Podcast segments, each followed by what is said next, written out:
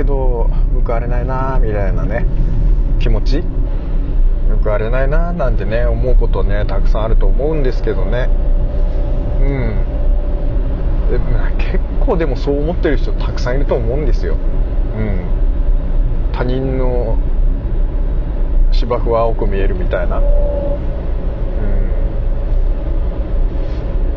ん。でもなんか最近ちょっと思ったんですけど録音した自分の言葉を自分の耳で聞いてそれに対しての感想を持ったりしてたことに、まあ、ちょっとある種発見を感じてね。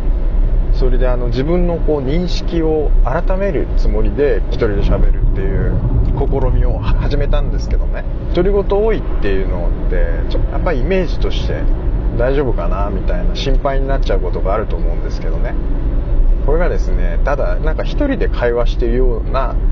あのものだとやっぱりそれはそれちょっと不思議な感じがしますよね。であと無意識にそれを行っている場合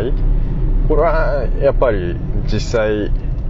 心配になってしまいますよね。ちょっと周りの人は。でもまあ私の場合は、えっと、オープンにまあ、ポッドキャストということで、ちょっと世界と接点を持ちながら、このポッドキャストをやっているわけで、まあ、その心配されてしまうような独り言とは内容が違うものだと、まあ、私は信じてやっているんですけども、実際に出来上がったものを知らないで、私が、まあ、一人で話しているんだよという現象だけを聞いても、それは心配になっちゃいますよね。だからといってこの成果物であるポッドキャスト知人に聞いてもらうっていうのはやっぱりなんか抵抗があるわけですよ。はい。だから教えたくはないんですけども。で、まあ、探さないでほしいとも言ったんですけどもね。そんなこともありながら友人にこのポッドキャストの存在はねできればちょっと伏せたいなっていうところがあったのでまあ内緒にしているわけなんですけども。まあ、百聞は一見にしかずっていうか違うね。えっとまあ百聞は一丁に、うん、なんだえちょっと待って、うん、あのまあ成果物をあの聞いてもらうのが一番分かりやすいかなとは思いつつやっぱり聞いてもらうのには抵抗があると。まあそういうわけでね。あのなかなかちょっとこの説明をするのが難しいなっていうふうに思っているんですけどね。まあ誤解されているんじゃないかなと思ってます。はい。だからこれはでも本当に試みですよね。話し方が上手になりたいっていうのはまず一つと、うん、潜在意識にアクセスするっていうか、なんでしょうね。思考を整理するみたいなことですよね。はい。だから、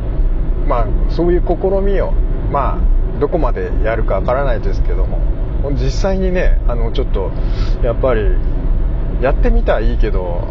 だんだんだんだんなんかこれは良くないぞっていう風に実際になってしまったんでしたら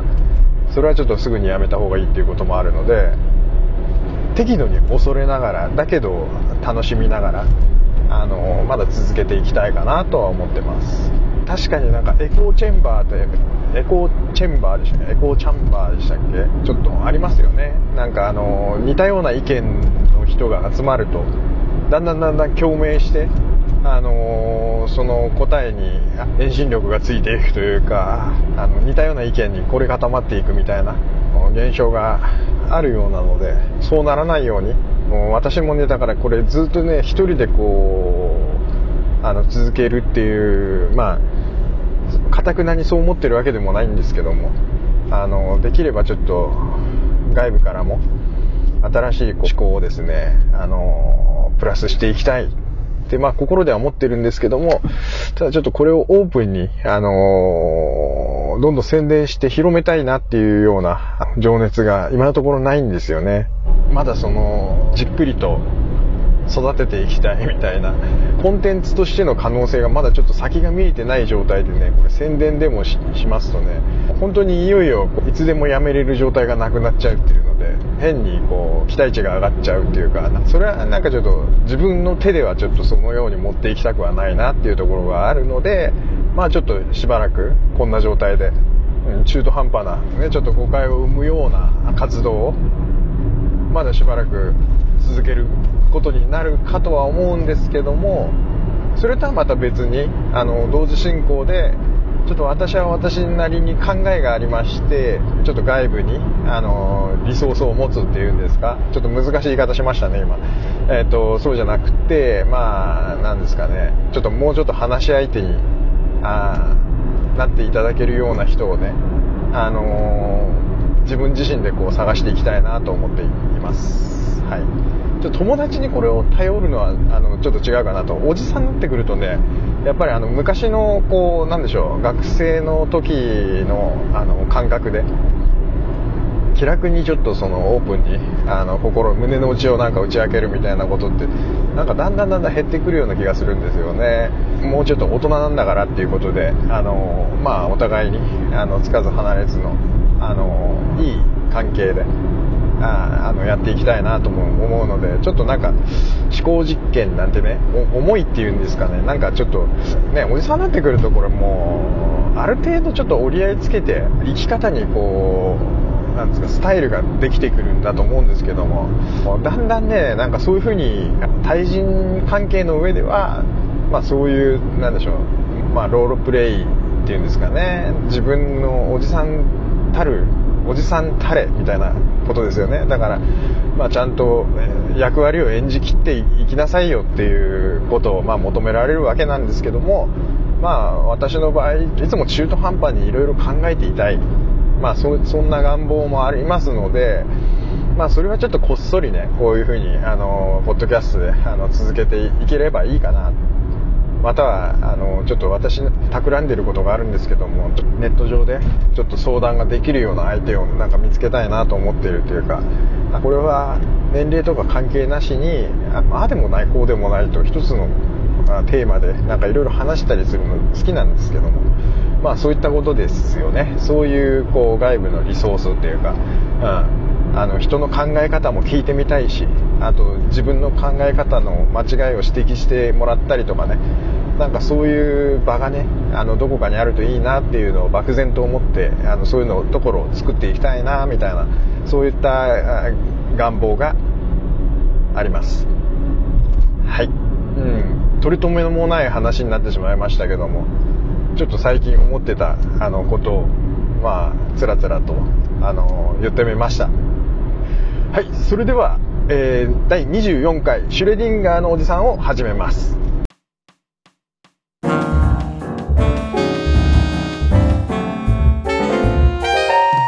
24っていい数字っていうかなんかちょっとキリがいい数字な感じもしますね。うん、なんか好きですよ24っていう数字。はい。本日のタイトルを申し上げます。ででん。憂いと情熱の間に。うーん、かっこいい、なんか、えー、憂いと情熱の間に、ということですね。憂いてるってね、不安みたいなことなんでしょうかね。で、情熱っていうのはこう、パッションですね。心の中の、こう熱き血潮みたいなことですよね。はい。それでは、えー、内容の説明をいたしますと。はい。えー、憂いと情熱の間にということですが、えー、し上げます。A さんは将来に備えて蓄財をしています。はい。えー、K さんは、えー、協楽的に芸術を極めます。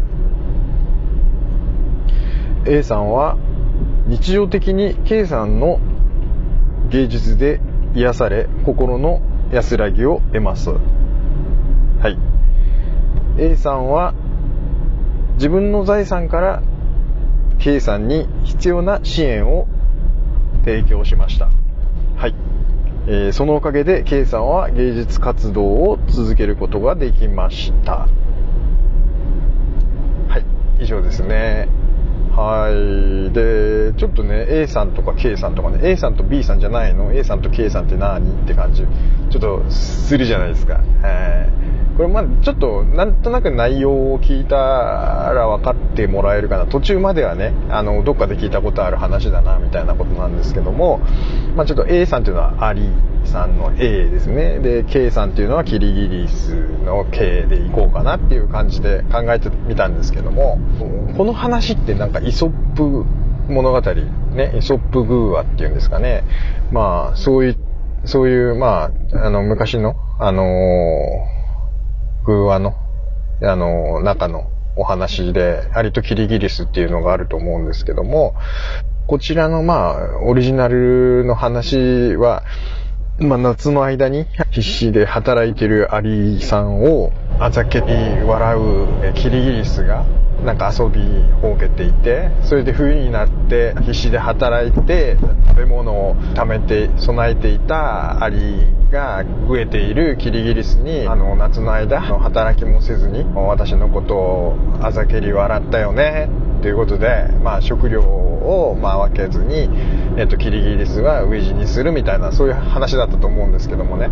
備えておきなさいよみたいな、まあ、そういう話だったのかなと思ってるんですけども。罰が当たるとかさあの正義が勝つみたいなちょっとまあよく言われる、えー、公正世界仮説。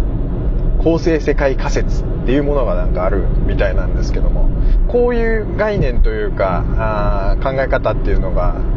どこかね、あのー、まあ、そうそういう考え方に立っている人っていう人、まあ、いると思うんですけども、まあ、これはなんか一種の認知バイアスね。まあ、そうだと決めつけてしまうみたいなことですかね。もう脳の何でしょうバグっていうか。現実をなんか捉え損ねてる状態。なんか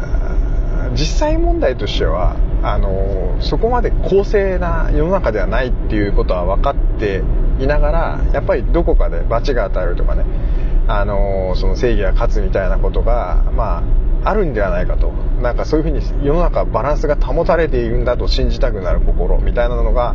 あのまあもともと人間には備わっていてまあそうそういったことですね。それのなんか流れを組んでるような話だと思うんですけどもそのねアリは努力してというかあの必死に働いてまあ冬の備えをしていたんだよと。ね。でんキリギリスが餓死したのは、まあその夏の間にあの備えていなかったからなんだよ。ね。まあそういう、まあ、だから罰が当たったんだよみたいな、そういったね、あのー、内容、まあその、なんでしょう、教示っていうか教えみたいなものがこの偶話には含まれているのかなというふうに思うんですけども。でもまあ、私が今回考えたその話ってなんかそことちょっと切り離された話にしたいなと思ったんですよね。なんかもうそそれ一辺倒でいくとなんかちょっとどんどんすさんでくるっていうかなんかあのいわゆる公正世界仮説っていうものがあったとして例えばじゃあ苦しんでいる人がいましたと。なんか怪我をした人がまあいました。でなんか交通事故に遭って怪我をしましたみたいな人を見つけた時にあの人は怪我をして苦しんでいる。まあそれはだからあの人が普段の行いが悪いからだみたいな感じになんか変なバランスを取ろうしちゃうんだけどその人なんかものすごく真面目に生きてきた人かもしれないのにあのー、まあ、怪我をしたのはこの人が普段の行いが悪いからなんていう風に決めつけちゃうこともその認知バイアスの一つで、まあ、非常に危険なことだと思うんですね。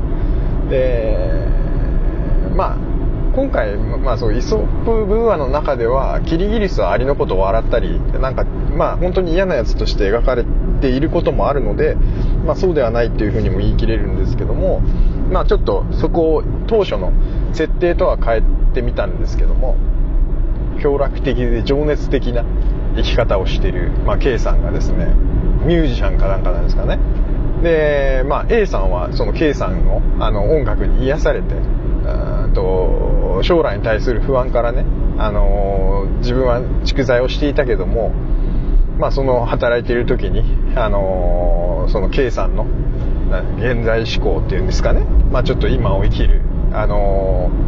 K さんの自然体の音楽を、まあ、愛するその心で奏でられた、えーと、その演奏にあの心を癒されて日々の働いている草を晴らすというかまあ助けられてで仕事を続けてきたみたいなことがあって。だからまあ今ねあの、まあ、ミュージシャンの音楽ね、ありますよね。だからそれを聞いて、ちょっと日頃の、あの、いろんな嫌なこととかを忘れたりすることがあると思うんですけども、だからそういう芸術っていうものが、あの、その人々の心を、あの、癒してくれるものであるんだと思うんですね。でそう考えるとまああのー、それもう価値を得てるわけですよね。あのー、お金っていうものでちょっと換算しするとちょっとややこしくなってしまうんですけども A さんはま働いてお金を稼いで K さんは大好きなその音楽を、あの、まあ、演奏することに、まあ、全てを燃やしてるわけですね。でそれはお金を稼ごうと思ってやってるのとはちょっと違うんですよ。わけが違っていてまあもうやりたいからやってるっていうことなのかもしれないんですけども、まあ、情熱を燃やしてるというか好きなことをしてるっていうことなんですけどもねその状態にある人を A さんのような人がファンでありその人の演奏を聴いて心が癒されてなんでしょう日々を生きていけるっていうふうに思ったからこそ A さんは K さんに対してまあ自分の財産をあの分けて K さんはそのおかげでまあ、ご飯を食べることができて、それで、なおかつ、その音楽を続けることができている状態ね。どちらにとっても、これは、すごく、いい関係ができてるんじゃないかなと思うんですけどもね。だから、未来志向と現在志向みたいなこともあるのかもしれないんですけども、お前、そんなね、働かざる者食うべからずだぞと。ね、音楽ばっかりやってるお前は、お金が尽きたらその時が死ぬ時だみたいな感じでねあの リベもないというかなんというかもうなんかうんまあごもっともではございますがなんかちょっとそういう、うん、まあなんかそんな価値観に、えー、全てこの世が持ってかれていいものかっていうと僕はそう思わないんですね。なんかこれなんか拡大解釈して言っていくとですよ。なんかこう人それぞれこうまあ不安なこともあるしえっ、ー、ともちろんね A さんのうーんなんだろうな難しいな、うん、A さんもじゃあやりたいことがあったらやればいいじゃんっていう話ではないんですけどもまあちょっとなんでしょう。一般的にはでもやっぱり A さんみたいにあの日々の糧を得るためにまあせんまあ何でしょうね。まあまあだから日々の糧のための仕事を得てあのまあまあ比較的好きなあの職業を探してはいるとは思うんですけどももう食うためにやってる仕事を持ってるよっていう人って多いと思うんですけどもね、まあ、効率のいい仕事を資格を取ってあの選択してるっていう人もいると思いますよ。でそれはね暮らしが良くなるためにあのうんまあ好きなことをするためにその生き方を選択しているっていうこともあると思うんでね。あのそれでいいと思うんですよね。だからうんじゃあ何のために生きてるかって生きるために生きてるっていうよりもまあでも生きるために生きるっていうことであのもう何でしょうね。循環してるっていう人はもうそれでいいと思うんですけども何でしょう。うん。まあだから好きなものを見たり聞いたりね。だからそういうことで糧を、うん、難しいな。うーんそうね。あの消費することって世界を楽しくすることに違いないというかもうベットする、うん、明るい未来にベットするっていうんじゃないですけどなんかもっと多様で、あのー、好きな情熱を持ってその好きなことをしようとする人にかけたいみたいなことだと思うんですよね。まあそれってねなんか難しいな。ちょっとこれ言葉にするのちょっと難しいなと思ったんだけどなんかうんと漠然となんかちょっと思うことがあってなんかそうね。うんまあ不安だからこそやっぱり蓄財して蓄えておきたいと思うんだけどその結果ただ生きるために生きるっていう何でしょうね。灰色の世界っていうか その多様性のないあの世界に自分たちでどんどんどんどんこ